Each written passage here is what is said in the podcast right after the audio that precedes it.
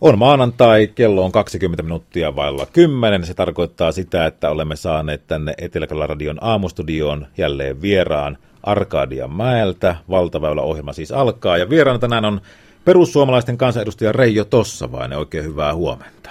Oikein hyvää huomenta ja tällä kertaa oikein syksyistä huomenta. Syksy on tullut, kun katsoo tuonne luontoa Savitaipalehan on kotikunta, että siinä Kyllä. mielessä vaikka sanoin, että Arkadianmäeltä on, niin oikeastaan Savitaipaleen suunnasta tänä aamuna Reijo Tossavainen tänne suuntaan tuli.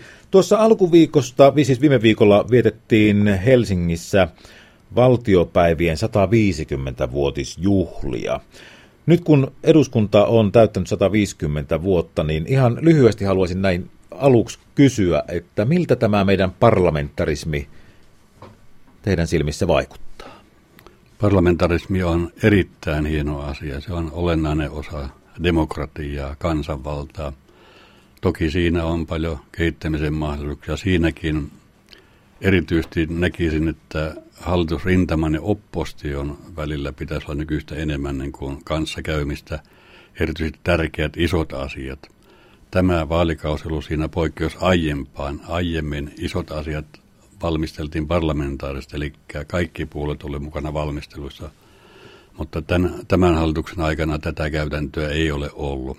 Esimerkiksi tämä kunta- ja sote-uudistus, joka on kuntien historian suurin hallinnollinen uudistus, niin hallitus ilmoitti pari vuotta sitten, että se ei kaipaa ulkopuolista näkemystä asiaan, ja nyt kun tämä kunta- ja sote-sekoilu on, on mennyt tullut tiensä päähän käytännössä. Nyt hallitus kyllä on valmis keskustelemaan oppositionkin kanssa, mutta mun mielestä nyt juna on kyllä mennyt siltä osin ohi, eli kun hallitus on jo tehnyt valmiit suunnitelmat, niin ei se enää, enää paranne, jos jotakin nurkkaa muodollisesti kohennetaan ja saadaan siihen niin hallitukselle ikään kuin jonkunnäköistä suojausta.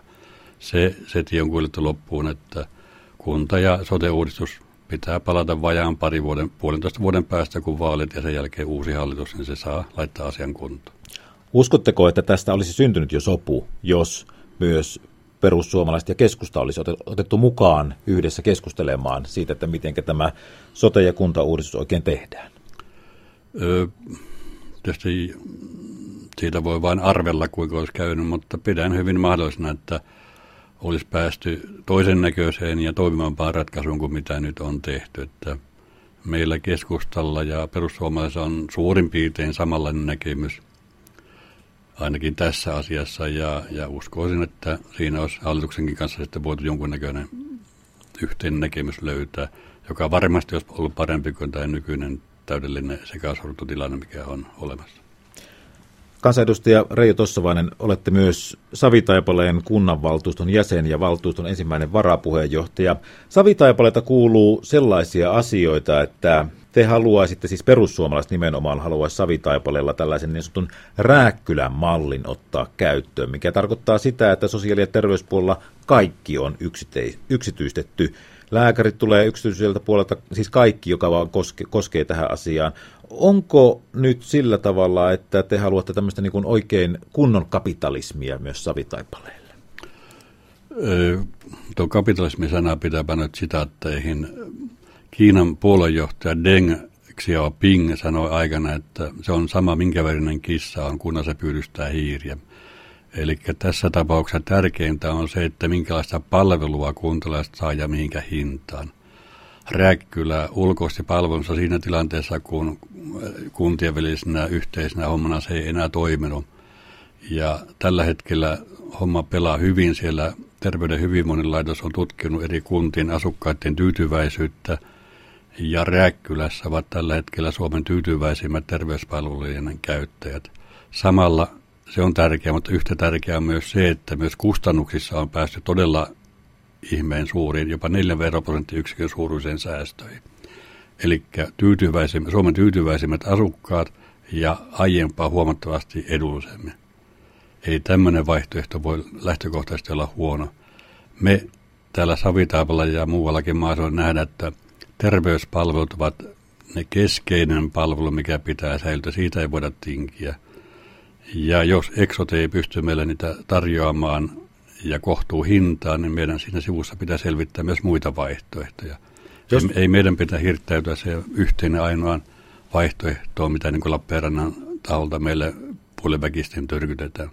Jos kuvitellaan sellainen tilanne, että Savitaipaleella kaikki kunnan, kunnassa työskentelevät sosiaali- ja terveysalan ihmiset, tai se, se palvelu haettaisiin yksityisiltä yrittäjiltä, niin mitä näille nykyisille työntekijöille tapahtuisi?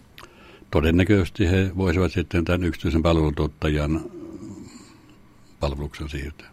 Onko työntekijöitä helppo saada tämmöiseen yksityiseen yrittäjät sieltä niin koulukuraattorista lähtien kaikki voitaisiin ostaa yksityiseltä tarjoajalta? Juuri siitä syystä nyt on siirrytty yksityisten palvelujen käyttämiseen, koska kunnallisiin virkoihin ei ole saatu, saatu työntekijöitä. Yksity, työntekijät menee mieluummin yksityisille.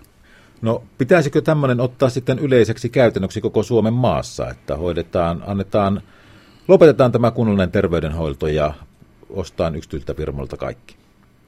Ei, vaan kussakin, kullakin seudulla, kullakin paikalla on katsottava, mikä on heidän tarpeisiin sopi paras vaihtoehto nimenomaan kuntalaisen näkökulmasta, mikä vaihtoehto tarvii, tarjoaa parhaan palvelun ja, ja taloudellisesti järkevällä tasolla.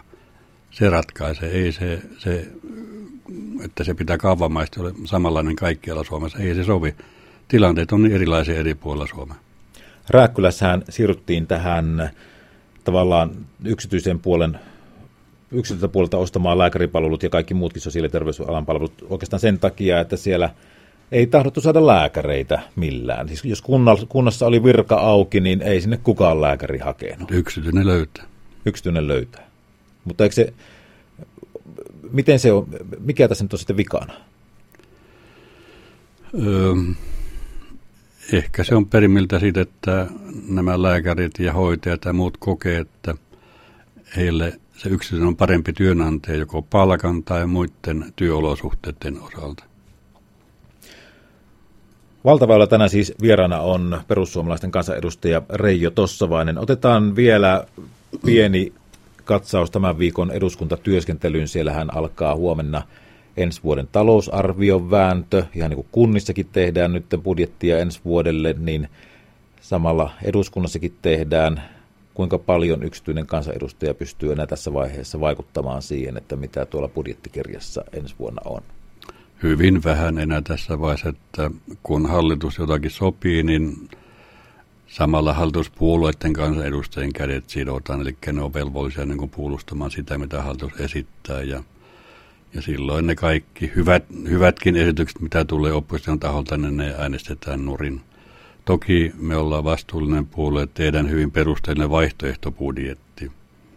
Eli kerrotaan, mikä se meidän vaihtoehto ehto olisi ollut tässä tilanteessa. Ja siihen, siihen panostamme niin tälläkin kertaa, ja se tulee olemaan nimensä mukainen vaihtoehto hallituksen esittämälle budjetille. Perjantaina on välikysymys kotihoidon tuesta. Se on muistanko oikein keskustan tekemä vä- välikysymys. Keskusta on tehnyt ja, ja me ollaan siinä mukana samoin vasenryhmä. Mutta niin kuin keskusta oli sen alulle panija. Ja tässä on kyse siitä, kyse siitä, että kun hallitus on ehdottanut, että jatkossa kotihoidon tuella pitäisi olla puolet isän ja puolen ä, puolet äidin, niin te ette sitä sitten oikein hyväksy. Ei toki, tässä ei voida lähteä, että joku hallitus tai joku virkamies tai byrokraatti Helsingissä sanoo, että teidän perheelle tämmöinen ratkaisu on hyvä. Kyllä perheittenkin tilanteet on hyvin erilaisia. Jollekin perheelle sopii se, että isä on puolet, äiti on puolet, tai sitten joku toinen perhe, että isä on enemmän ja jossakin äiti enemmän. Että tässä päätösvalta pitää jättää perheelle itselleen. He oman elämän ja perheen ja työtilanteen perusteella arvioi, mikä on se sopivin ratkaisu. Ei kaavamaisuus sovi tähänkään asiaan, niin kuin moneen muunkaan asiaan. Kiitoksia vierailusta kansanedustaja Reijo Tossavainen. Hyvää päivänjatkoa. Kiitoksia. Toimittaja